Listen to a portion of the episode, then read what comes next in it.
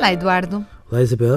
Eu queria voltar ainda ao relatório da OCDE, este último publicado há dias, um, sobre os recursos da escola e a forma como eles são utilizados. Um, não é que não tivesse, não tivesse essa, essa sensação, mas é diferente vê-la por escrito.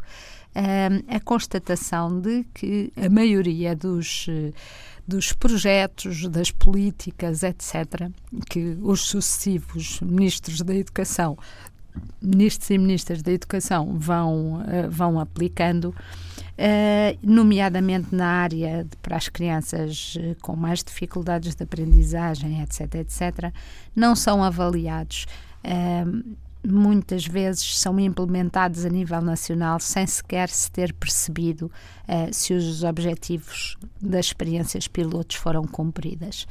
Um, eu acho isto um desperdício de, de, recursos, de ideias, de tudo que me aflige. Oh, Isabel, a mim também. A mim assusta-me muito e assusta-me porque depois há técnicos muito responsáveis que vão chamando a atenção de algumas particularidades, nomeadamente há um tempo, uh, a Presidente do Conselho Nacional de Educação chamava a atenção para o modo como chumbar um aluno faz com que isso custe ao Estado 6 mil euros e ensiná-lo a estudar 87.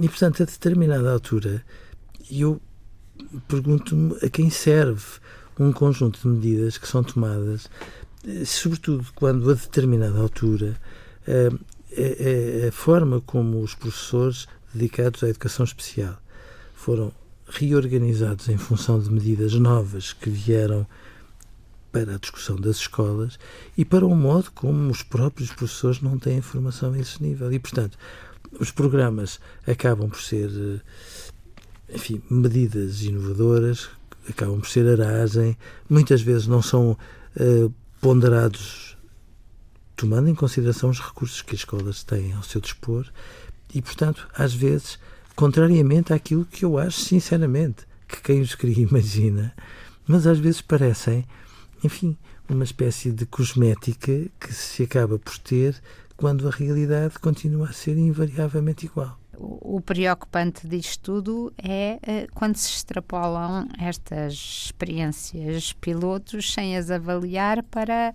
para, para nível nacional, não é? Porque a ideia do, do, do ser piloto era exatamente poder corrigir. Eles chegam a dizer no relatório que, uh, mesmo quando se percebe que não são atingidos os objetivos, não se corrige uh, a política. E isso então ainda é mais aflitivo, não é? Não, Isabel, aflitivo ou escandaloso. Sim. Porque a determinada altura aquilo que está em questão é um esforço que é um esforço seríssimo, que implica inevitavelmente recursos financeiros significativos quando se trata de implementar um modelo e de o pôr em prática e que seriam muito, muito bem-vindos se um, os resultados fossem aqueles que nós todos desejaríamos, que é atenção, é preciso que haja medidas sérias em relação às dificuldades escolares. Todos nós sabemos que os alunos, quando chegam às escolas, são alunos altamente competentes para aprender e, portanto, se eles têm essas competências, mas se o produto final nem sempre corresponde àquilo que são as suas competências, nós temos todos que imaginar quais são as medidas para os pôr a ter da escola aquilo que a escola lhes quer dar. Quando de repente se fica por uma cosmética, só isso e pouco mais.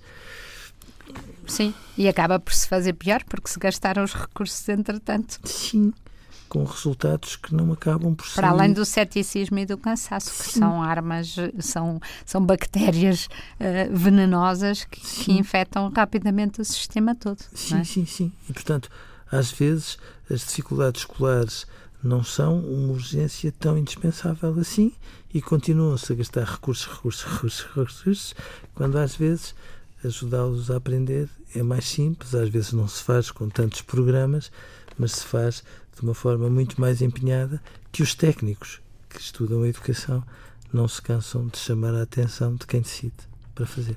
Esperemos que alguém leia o relatório, alguém que manda e que pode mudar. Tenho a... esperança que sim. Adeus, Eduardo. Adeus, Isabel.